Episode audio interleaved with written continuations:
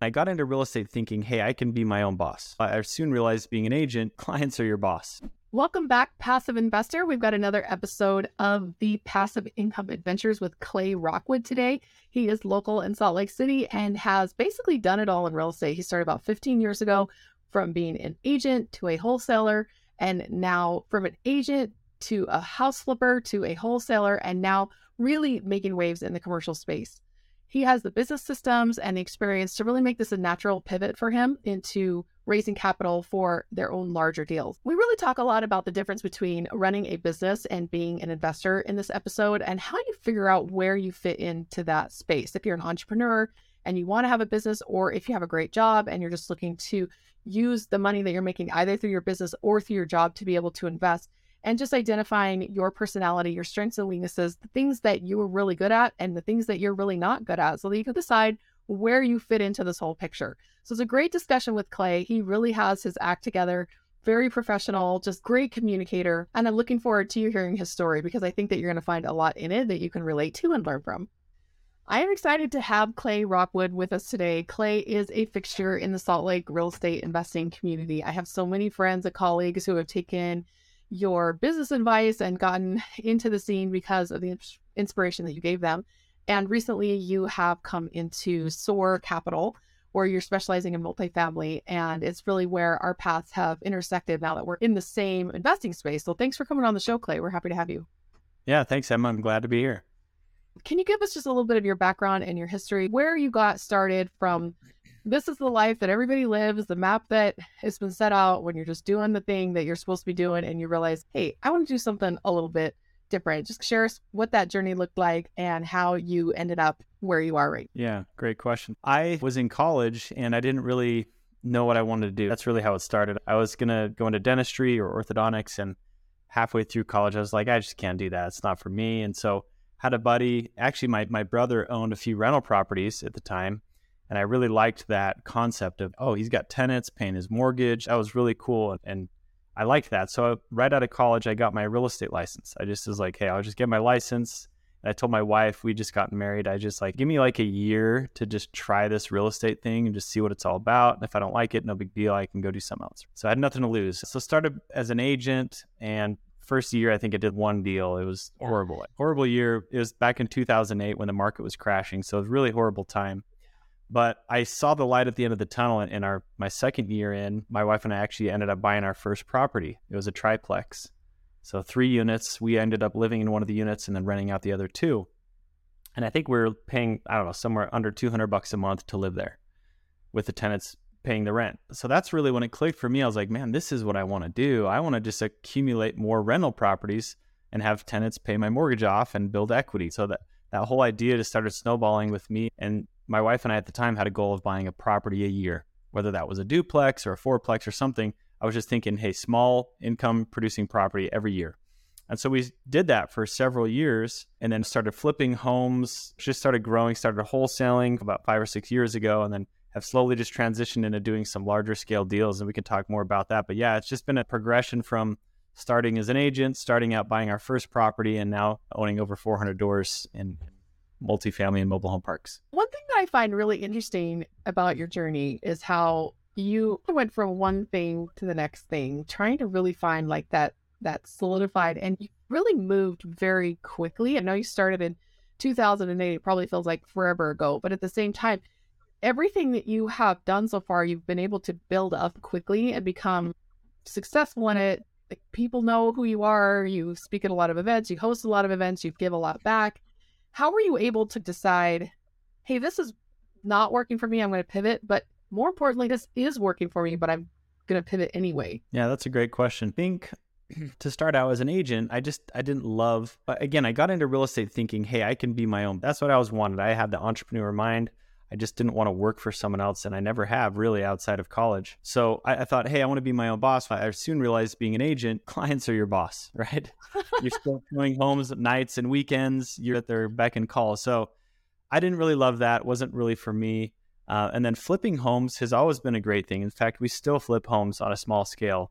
But again, it's a very it's a business. It's a lot. Takes a lot of work, a lot of know-how, obviously a lot of capital right? And there's ups and downs. You can lose a lot of money. you can make a lot of money. So flipping was has been good, but it was just never something that again I was super passionate about. Really, I guess that's what I was looking for, something that I was just more passionate about or enjoyed more. That's when I learned about wholesaling. It's like, hey, wait a minute, I can go make a bunch of money without ever putting up any money, and we can all this kind of stuff. I don't know. It just it seemed like there was always a necessity for me like with flipping, we were running out of inventory. And so I was like, I got to go source my own deals. I got to go find deals on my own instead of relying on other real estate agents or other wholesalers. So that's when I was like, well, I'll just go wholesale myself. I'll wholesale myself a property, right? So I figured out how to market, how to talk to sellers, how to do all that kind of stuff. And then the interesting thing is to tie this your question up is uh, all along the way, like I said, we were buying rentals over time. And as the market kept going up, I just kept seeing my equity go up. My equity going up and my mortgage principal going down every month because my tenants were paying it off. So I was really looking at every month I have tenants, they're putting money into a savings account for me. So the more properties I have, the more savings I'm going to have. And so that's when I click for me is like, why don't I just focus mainly all my effort on actually just buying more properties as rentals? And so that's where it came for me full circle is like, I've been building this side business with these rentals, and over time, it's, accumulated all this net worth, this wealth. Why am I focusing on these other things that aren't generating a lot? They're generating good day to day income, ordinary income, but not necessarily passive income. A wholesaling business is not a passive business. I can promise you that. We've done a, we at the peak, we're doing 100 wholesales a year, single family homes. So that's not a passive business. Same with flipping homes. It's not a passive business.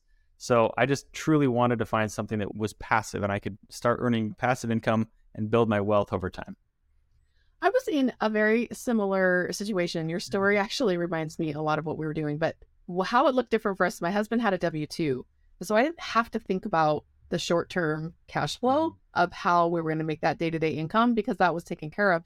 And so what I ended up doing was basically following guys like you around and watch where you're going watch where you're developing because I knew I didn't have to go through the how am I going to keep the lights on? How am I going to keep groceries on the table when I had this W 2 income going? And so I could just go bas- basically straight for the throat, watching what you're getting burned out at, watching what the transactional nature of what you do, and watching your progression go from very active business entrepreneur over into the more passive side and saying, I'm going to skip the active stuff as much as I can and really mm-hmm. focus mm-hmm. on the passive stuff. And so just sitting around and watching what people are doing in the transactional side was actually very inspirational to me to say, okay, he's moving over to more passive. He's moving over to more commercial. He's moving over to less transactional and more of a consultant's role or whatever it looked like.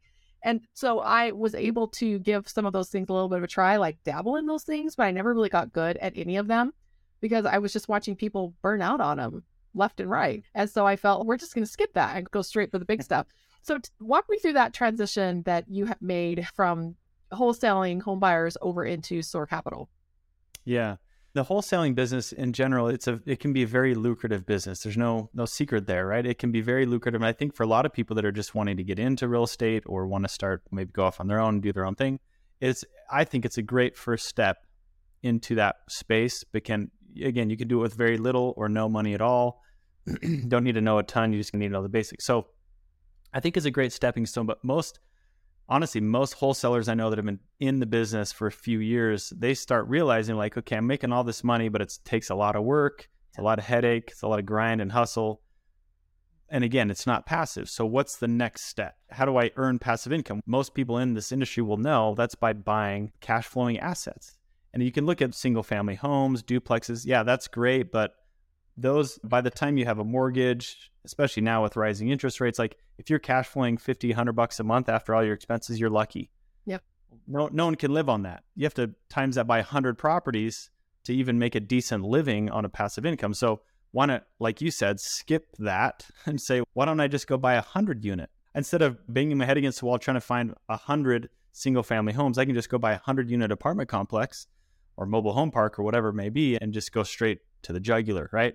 Now, I think that's that transition right there, and we can talk about that. That's the big jump that's really hard for people to mentally grasp or understand that's even possible. I think that's the big barrier is that people don't think it's even possible for them where it really is. I would agree. Sitting in the real estate clubs, you would have somebody every month. And I was in many different clubs. And so I was at a meeting once, twice a week, and everybody would get up and they would talk about what they were doing. I have rentals, I flip, I wholesale, I this and that. And I would be listening to it and I'm thinking, I don't Yeah. yeah. Somebody started talking about commercial investing, multifamily. And sometimes we'd have somebody talking about mobile home parks or self storage. And that was when my eyes started to light up because I wasn't looking for a job. I wasn't looking for a business. I was looking for passive income and early retirement. So while it was very difficult sometimes to stay focused because you'd hear, oh, you, why don't you just go wholesale something and you'll make $30,000 in a wholesale fee? And I had to just keep my vision board right in front of me saying, we're going for passive income and early retirement. That is what we are doing. And yeah. myself very focused on that goal. And I missed a lot of opportunities of income opportunities because of it, because I was so focused on not letting my business scale out of control. And so, what does that look like for you right now? How are you basically taking all of this experience that you've been building up over the past, I don't know, how long has that been? The past 14 years? 15, yeah, 14, 15 years. Yeah. Yeah. Just being able to say, okay, here's what we're doing right now. So, tell us what your typical deal, your typical day, what does your business look like right now? Yeah.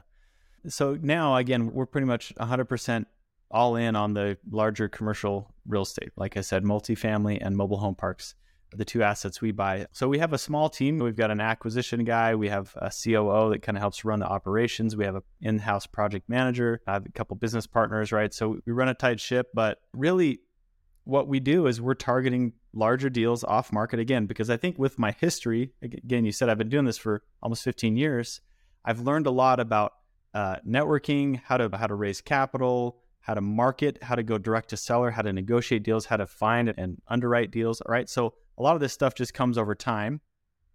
But that's what we got really good at was is identifying off-market opportunities that were highly discounted for one reason or another, whether that was a tired landlord or divorce situation, whatever. So we, those are the assets we like to target or heavy value add properties that we can buy for a super big discount, add value through renovations, raising rents, et cetera, and then either stabilizing the asset and keeping it long term or, or selling at that point. So in essence, we're just flipping larger deals, right? It's taking the same knowledge I learned, I have been doing forever, and it's just scaling it into larger deals. And what I think is interesting is, I was thinking as you were talking, is how, again, I think it starts with the belief. And I like to talk about this a lot because I think that, again, it's the barrier to entry for a lot of people.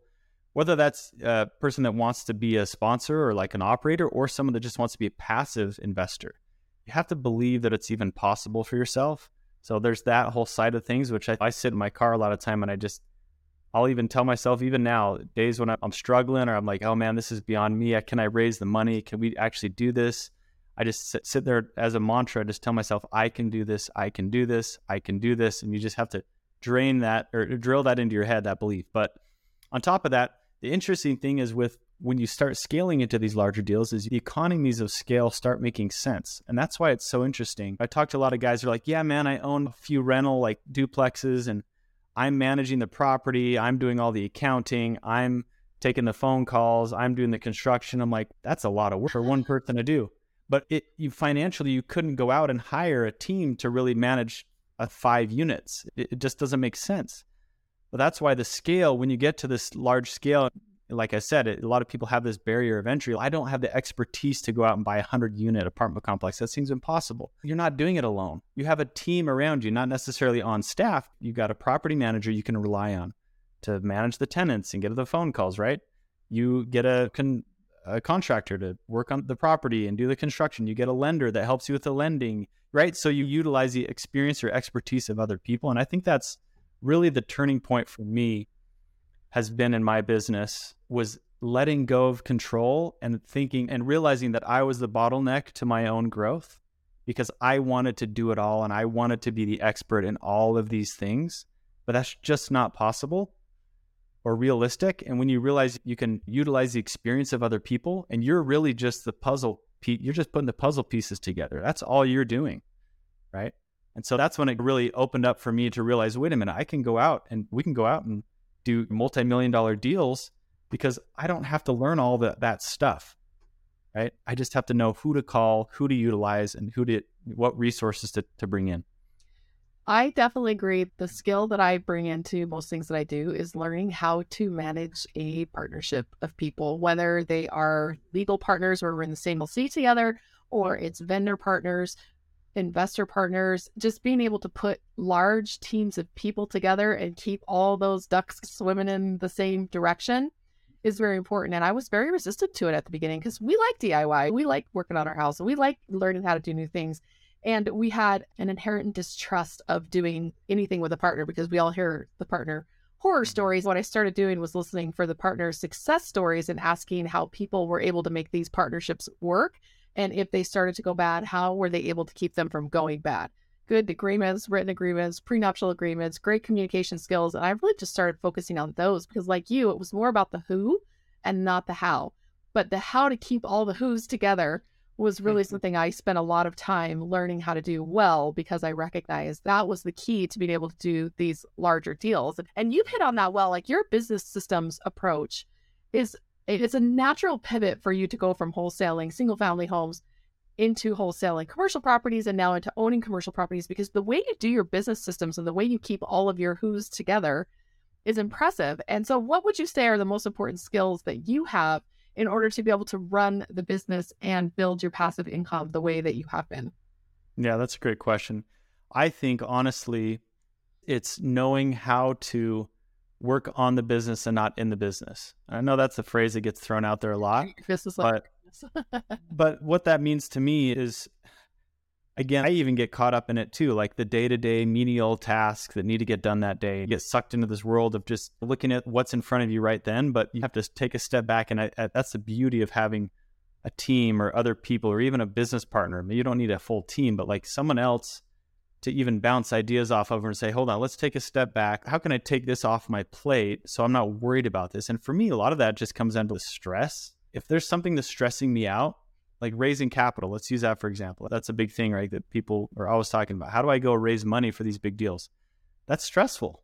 It's a lot of stress, especially when you have non-refundable earnest money on the line, or you've got deadlines coming up. And you're like, man, we got to raise this money, or we're losing money, right? Or we'll lose the deal. Well, that's stressing me out. Who can I hire or partner with or whatever call that could do this better than I can and relieve that stress off my plate? Sure, I'm going to give up some equity or again it comes down to trying to not own 100% of of mm-hmm. nothing but i'd own 50% of a lot of things or 10% so it's just it's that who not how concept. It's and i think that's what we've gotten really good at it is is finding people whether that's interns or paid part-time people or just friends and family that we can utilize at first until we scale our systems up and then take a lot of that stress off our plate to let us look at the business as a whole and say what is our big picture goal here? What are we trying to accomplish and what little systems and processes can we put in place over time to to make this more efficient to make this run to make us grow? Now again i think that's again another daunting thing. People like i don't know how to build systems or software or processes. Well neither do i but you just figure it out day by day right? You just have a today i'm going to figure out i'm going to call 10 investors. Once i've done that i'm going to figure out how to put them in a crm what's a crm i don't know. I'll google it. Like it's just i think we can get so inundated with it all of the stuff that has to happen. But when you take it back, and we have this as one of our mission statements in our company, is it's just fanatic discipline. What do I have to do today that's going to help me progress in the direction I want to head? And if I can focus on that, all the other big things that I have to worry about or all the stresses can melt away. It's I know that today I have to go run comps on this property or I have to make three offers today. That's all I have to do. I don't have to figure out how to be a good business owner, all this other stuff. So, anyway, th- there's a lot there to unpack. But for us, it's just the daily discipline, slowly growing and being patient with the learning process and not having all the answers, but just taking one step forward, regardless of what you know or don't know. Yeah, let's un- let's unpack that. Honestly, I said a lot there. I want to come back to the belief that you can actually do something because when things get hard, that is the string that you are clinging to to keep you going day to day. But I think another thing that you hit on that was excellent is that you have an ability to balance the big picture, the direction that you're going, while still juggling all of the details. And you may not be the one doing the details. You can delegate a lot of that, but at the same time, you still have to be aware of what's going on and making sure that mm-hmm. things aren't falling through the cracks. Because when you're taking care of your property and you're taking care of your investors' capital, you do really need to be able to balance those two things. Because so tell me more about what that looks like, how you're able to keep your head in the clouds and that big picture visionary and being able to think about things long term down the road and take care of the de- details without getting bogged down by the details. Yeah. Yeah, that's a good question. And again, sometimes you just do get bogged down, but I mean, I would say for us and for me, again, I, I just recently read the book Good to Great, which is an awesome book. Yes. And he talks about this in the book a lot, and I respect it, but it's finding A players to surround yourself with. Now, that could be employees, that could be mentors, friends, whatever it is. But I have found that to be so true. A lot of times we're in a pinch, we're like, hey, we just need help with this. So I'm just going to get the first person I can find to just help me out. But that always ends up bad. So now I'm very intentional about who we bring into our organization or who I surround myself with to make sure that they're a aligned with our goals and vision, morals and ethics, right? And that they are better than me at doing what that what needs to be done. That's like huge. Like I, again, I for so long I was a one man show. I was the one calling sellers. I was the one negotiating deals. I was the one blah blah blah. After I learned that, oh my gosh, I was listening to these other people on the phone or watching them interact with the seller. I'm like, this guy is ten times better than me. I'm just gonna I'm gonna offer to pay him a commission. Hey, you'll come close deals for me. I'll pay you. But yeah, I think it's it's just a balance. There's no secret here that even running this type of business that we run, investing in larger deals and owning and operating, it still takes work. It's not like I'm 100% removed from my business, right? I'm still here day to day running it as a CEO, making sure things are happening. So that's why I think people just have to decide what do I want to do? Do I want to be an operator? Do I want to be the one sourcing the deals, managing the properties, all that stuff? Because that is still work, right?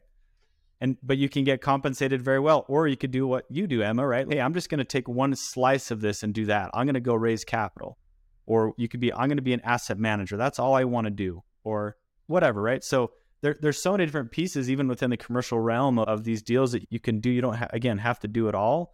You can choose one slice of that pie that you like and add value to other groups with that skill set. What is that thing that you do? You know how people say you should be willing to do what other people are not willing to do? And I'm going to take that a step farther. I always say I want to be willing and enjoy doing the thing that other people are unwilling to do.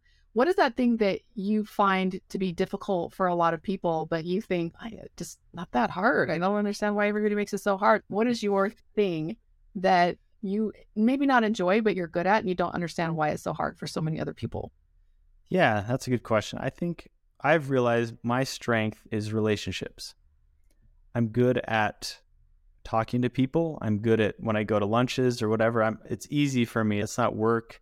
It's not hard. And I, by the way, I am an introvert by nature, which is interesting. But I find that I'm really good at talking to people. I'm good at telling a story and getting them to trust and know me. Now, not in a fraudulent way, right? Not like I'm not deceiving anyone, but I think I'm very good at that. Like when we're raising money, trying to bring investors in on a deal, and I'll get on a Zoom call or go to lunch, and they're just like, man, you just, I just, you're honest. You seems like you know what you're doing. To be honest, that is 90% of this business is just having trust. And I've worked with other people that get off a call from them. I'm like, the guy was not genuine. He just, I could feel it. There's just something there that wasn't real. I don't know. For me, that's my superpower is networking, bringing in investors just through my personality and building that trust with them and obviously showing our track record and, and really looking at our business from, from a long perspective. Again, I tell a lot of people it's funny, like when I'm talking to a potential investor, a lot of times I'm like, hey, you know what? It sounds like this our deal may not be the right fit for you. I'm not going to sit there and try to push it down their throat. If this isn't a fit for you, it's not a fit. And nine times out of 10, they come back and say, hey, I want to invest with you.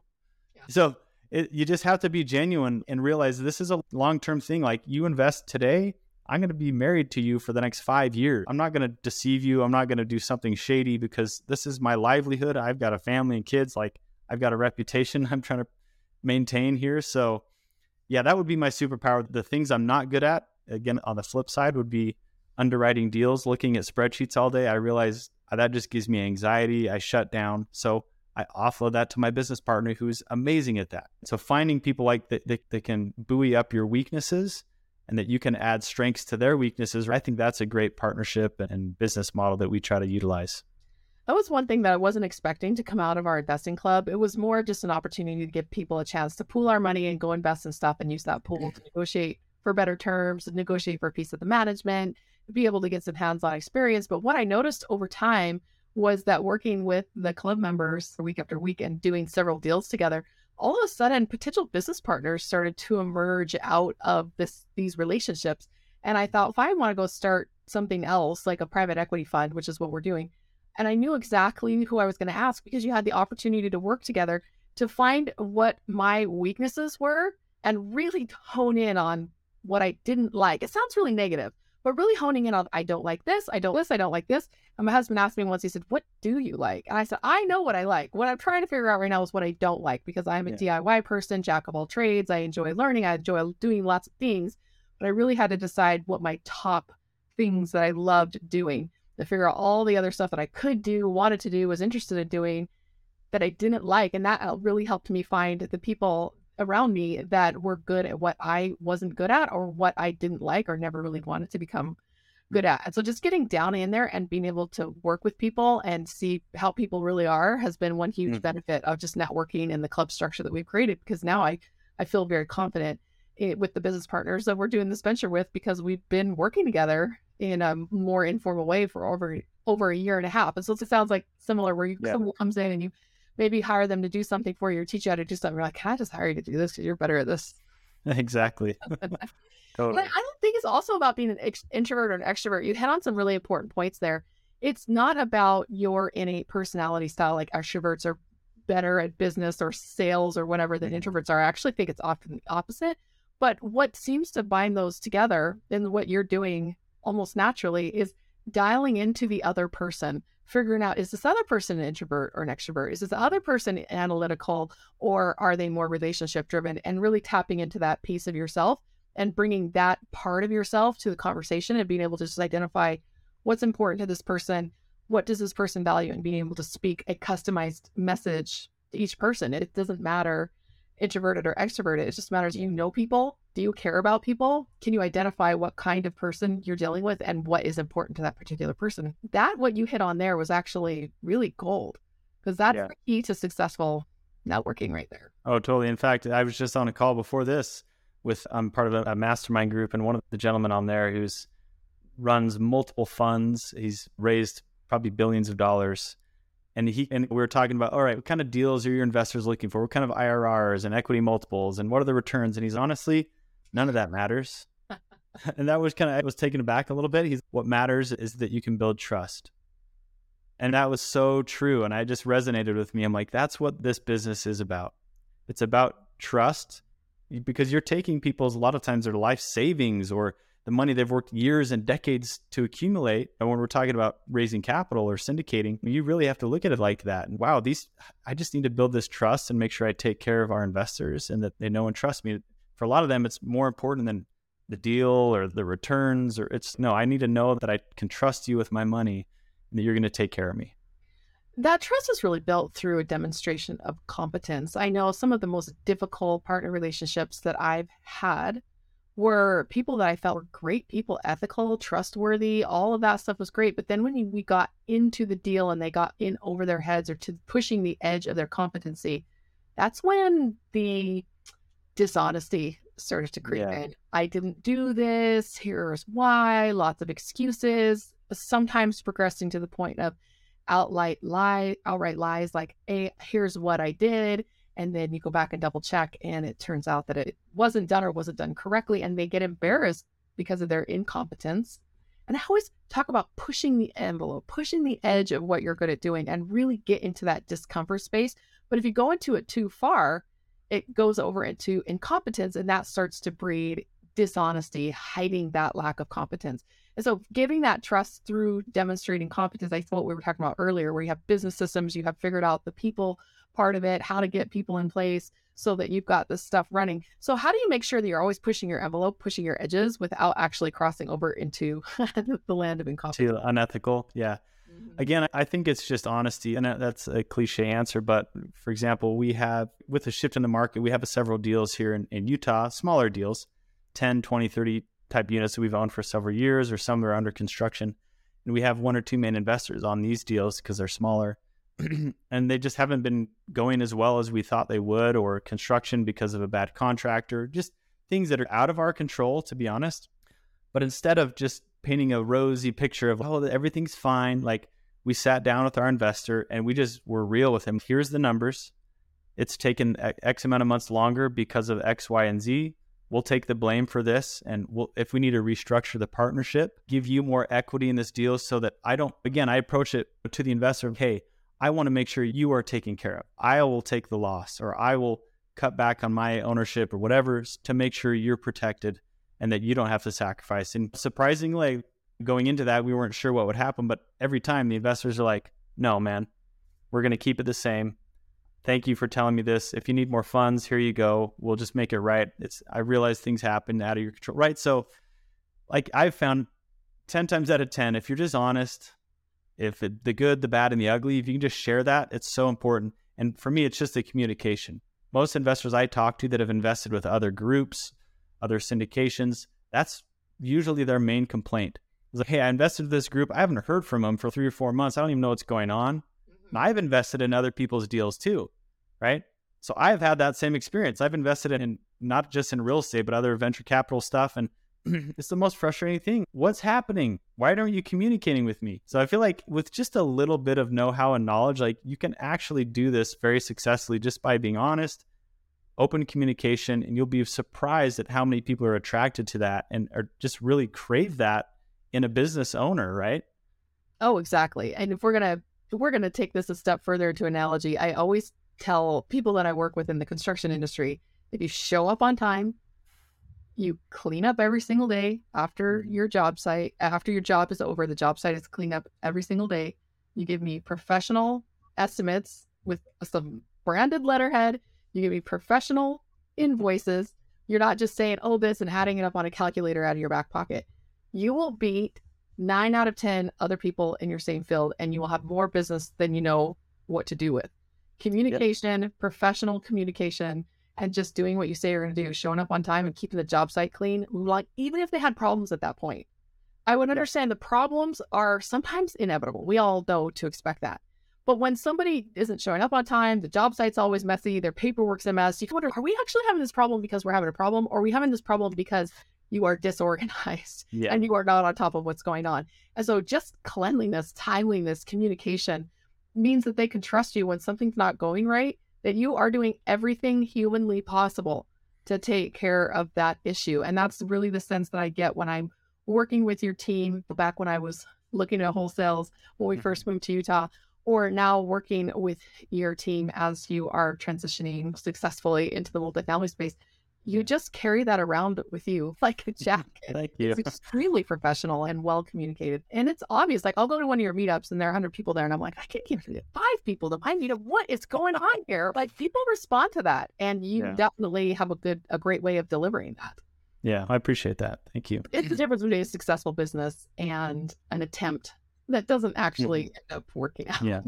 Yeah, totally yeah, 15 years later, it's working for you. Let's turn the corner here to a little bit more about your future plans because I know you are an entrepreneur, you are a visionary, you're always thinking about what comes next, both personally and professionally. Can you share with us like what the next maybe five years of your journey looks like? Like, what is your passive income dream and the passive income adventure that you are really excited to go on? Yeah, that's a great question. So I think my big, hairy, audacious goal, and it's funny. I've come up with this based on some mentors that I've worked with that are well beyond me. So one of my good mentors and friends is they own about 40,000 doors, multifamily doors across the nation. These are top 20 in the nation as far as owners of multifamily. So they're a huge group. Lucky to be associated with them, but I was picking his brain, asking him the same thing like what like what would you recommend? What's your goal here? And he's honestly, I wish we would have stopped at 5,000 doors. Yeah. I'm like, really? You have no idea how crazy it gets this when you're this big. Our in-house property management company has over a thousand employees by itself. So you can imagine the lawsuits, the headaches, the HR, you know, like the bigger you get, yeah, more money, more problems, right? It's like it just adds a layer of complexion. I would have stopped at 5,000 doors. That would have provided the best life possible, more income than I could ever want or need. These are guys that are flying private jets and things, right? So I took that to heart and said, okay, that's I want that's my goal. I want to get to 5,000 doors in the next 5 years. Now, that's a big goal. It's very audacious whether I'll get there or not, I don't know, but if I fall short, I'm happy with that. But so that's my goal over the next five years and really to create that passive income. So for me personally, if we're talking about dollar figures, I've always had in my mind, I want passive income. Again, for me, passive, not being a business owner or operator.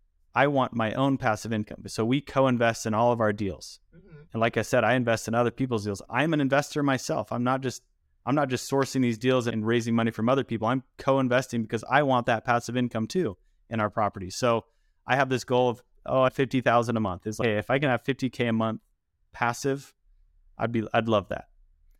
So that's our goal is to every year just keep sc- scaling, growing. I think this year we have a goal of 700 doors to buy this year on top of what we already own. So that's where we're at now, and raised about 32 million dollars of equity is what we're trying to raise this year. So yeah, that's where we stand. Being able to be around people who have been there and done that more than you have and can look back and share that wisdom with you let's take a mortgage lender, for example. Have you ever been around maybe a title office or something, and they're sitting across the closing table from you buying property after property or huge commercial property, and they're sitting there like, I know this guy. Like Clay and I, we hang out. Like, yeah, we do business together. We see each other at the real estate club. Mm-hmm. It's in mm-hmm. the why am I always on the other side of this table? Why am I not the one out there buying these properties? And I know so many people who are doing it. And you say, well, come out to our real estate club, come out to our free meetup, come out to our paid mentorship, whatever it is and suddenly they're surrounding themselves with people who are doing it. And now they're in the game and they're doing it.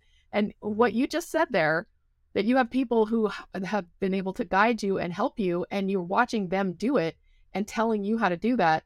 And then you're able to make realistic goals that are a good fit for you, your lifestyle, your needs and wants, your family, your personality type, because you have surrounded yourself with people who are doing it and just copy what they're doing. It's mm-hmm. not hard to copy when somebody's laying out the map right there in front of you. And so that's what we're trying to provide with the community is just saying, hey, passive income lifestyle, passive income adventures, it's a real thing. It's not a scam. It's not something that you just buy into this online course and suddenly you're on the beach in Mexico while everybody else does your online business for you. It's hard. It takes effort. It takes a lot of networking. But at the same time, believing that it's a real thing and you're able to mm-hmm. say, I want $50,000 a month, for most people, if jaws are maybe dropping, well, not only I would be happy with that income active, but to have it be passive, that's an amazing goal, but it's a real goal. And you set it with a straight face and you are dead serious. So we want to learn how to do this kind of stuff. We go find people who are doing it, actually pulling it off in an yeah. ethical, honest, hard work, not get rich quick kind of scammy way, and yeah. just go do what they're doing. So that that that may be the most important thing that you, you said right here. Because otherwise, it's just it's an information overload, and just yeah. trying to figure out how to make sense of it. Yeah, one thing I guess I didn't touch on. You you asked what are passive income adventures. I like that you have that as part of the title, adventures, because what is life? That's what we're here to do. It's experience life to the fullest. It's not to come into an office and make a million dollars a year. I'm sorry, that's I can promise you that won't bring you happiness. In fact, I was on a, a run the other day with couple friends of mine who are very successful as well. And we were talking about that. It's interesting. The more income we've made, it doesn't correlate to the happiness we feel. It never does, but you always think it will when you're young and hungry and you look at these other people that are whatever multimillionaires like then I'll be happy, then I'll do this. But once that hits, you're just like, you know what? That didn't change anything. You can get into this weird lost space of what is important then? What do I want? If that didn't work for me, what is it? And it's the impact for me that's its impact on charitable organizations things like that. It's being able to spend quality time with my family and doing fun adventures. Like we went to kenya last year on a big trip with all of our five kids and just things like that that just are meaningful memories that that i think everyone is entitled to experience and to have this life filled with joy. So to me that is the goal. It's not just to have x amount of doors and x amount of passive income so that i can tell everyone hey i got x amount of doors and i got this much income. That doesn't matter matters is what kind of impact are you leaving? What kind of life are you living? And is it filled with joy? So that's, for me, that's what it's all about. I have a goal right now, the journey that we've just started on in early retirement. And when I say it, it sounds small and it sounds petty, but I always say I'm working on having only problems that money can fix. I don't want any problems that money cannot fix. And by that, exactly what you were just talking about. I want to have great family relationships. You cannot fix bad relationships with more money, no matter yeah. no matter how much expensive therapy you get. Yeah. You cannot fix poor health. Now there it's an unreasonable goal, right? Because there'll always be problems that you have that you didn't bring on yourself. It just happened. Close to you was killed in a terrible accident or something. Yeah. There, there are these things that happen, right? But the goal, the, the stretch is to only have problems that money can fix because it's like, hey, you're out on an adventure, you're in Kenya, your bags get stolen, you don't know what you're going to do, you don't have any money, but you know that you have some sort of resources and you can go buy a hotel and it's going to be way too expensive for your family's taken care of. That's the kind of problems you want that money can. And so I always just say, all of that stuff that you're talking about, what life is made of and all that, you can't throw money at that and make that happen. So if you could take care of that on your own with your own personal development, your own time, building your relationships, building your communication skills, there's no amount of money that can bring you that. And once I get to that point where I feel like, hey, every problem we have could just be fixed by throwing a little money at it, that's how I know I've arrived at that place that you're describing. yeah, that's great. That's a good goal. I like that. Clay, how can people get a hold of you? I know that a lot of people who are listening to this show understand that the power of this industry and the power of this adventure that we're going on is through networking. So we really want to be in your network. We want you to be in our network. We want you to reach out after the show. Clay, how can people get a hold of you? And more importantly, why should people get a hold of you? Great. Yeah, good question. So first, I'm all over social media. I put a lot of content out. So if they want to just follow me at Clay Rockwood on, on Instagram, Facebook, that's easy way. They go to our website, soarcapitalgroup.com slash clay. You can find out about me, my background history, a little more in depth bio there, and also sign up for our investor club. We also have an investor club where we give first access to these investors that are in our club. It's free, doesn't cost anything to just opt in to, to get information from us. But first access to our deals, that's I would say that's probably the easiest way. SoarCapitalGroup.com slash clay. But then on, on top of that, why should people reach out? I'm not going to lie. I'm not the only person in the world that's raising money for real estate deals, right? There's probably 20 other people they know or could reach out to. So, what's different about us? I think we really pride ourselves on we're trying to allocate and find assets that outperform the standard model. Right? You can go to a big a Blackstone or some of this big hedge fund that's raising money and you'll get a six, seven, eight percent return on your money. That's fine. That's great for a lot of people. We try to identify assets where we can get a, a minimum 20% annualized return for our investors. And that's what we're saying is like, hey, we only look for the best. We want to find the best. So yeah, that that's what we pride ourselves on and how we're a little bit different maybe than some larger groups that they can just raise money, institutional money, and the money that doesn't really care how what return it gets as yeah. long as it beats the stock market by a, a point or two. So yeah, that that's why I'd say that the people that want truly passive income that want to invest get tax benefits, all that goes along with investing in real estate, and want to get a, probably a better return than they would in the stock market or some other syndication deals. Those are the people we'd love to work with and people that we can be partners with for years to come. I can say for ourselves, for our equity fund and for our club, we are really looking forward to investing with you in some of your deals because your integrity and your just commitment to getting it done correctly, to getting it done right, and getting it done in a way that honors your relationships that you've built with people is that's the kind of people that we want to work with. Yeah, Likewise. Yeah, I've looked forward to many years of business together. That's why we're here. That's why we're here. That's why we're doing this. Definitely. So please reach out after the show. We would love to talk to you and just to uh, pick Clay's brain, ask him any problems that you're having with your investing or your multifamily investing journey, your passive income adventures. We are both of us just love to talk to people and just love to help people. So please don't yeah. be shy about reaching out after the show. Yeah, I'm an open book. I, honestly, people reach out to me. I mentor a lot of people, help. I don't, there's no charge or anything like that. So, yeah, if anyone wants help, I'm an open book. I love to share and teach and educate. So, yeah, please reach out. Definitely, Clay, the kind of person that we all want to have in our network. Mm-hmm. It's always who to call, who to call. This is how you learn who to call. So, yeah. thank you so much for being with us on the show. We really appreciate you just opening up, sharing your story, and just giving us a real look at what it looks like to be on this passive income journey because it looks different for everybody, but we just definitely start to see the same kind of ideas coming up over and over again. Honesty, hard work, dedication, integrity, mm-hmm. and you definitely display those. Thank you, Emma. It was a pleasure. Yeah, thank you so much. This type of interview is why I love doing this podcast, being able to meet people who are actually out there getting stuff done, doing what they say they're going to do. So many people are taking action and inspiring others. And I get a chance to just sit here for a few minutes and pick their brain and ask all the questions that I would love to. Clay is a great example of how he's sought out people to help him to copy, to figure out what they're doing and what he can do mm. to carve his own journey by following other people who've already broken that trail for him. That's what we're doing on the show is just putting you in contact with as many people and as many stories as we possibly can so that you can reach out and figure out what your trail is and the best way for you to get there. So be sure to reach out to Clay after the show and also to me on my website at highrise.group. We've got some investments there you can check out. Easy way to just throw some money at an opportunity and start collecting mailbox money. If you'd like to be more actively involved, we have our club meeting that meets every Monday night where we just look at deals and we pool money in a way to go in and negotiate as a group for better terms or a better situation, better access.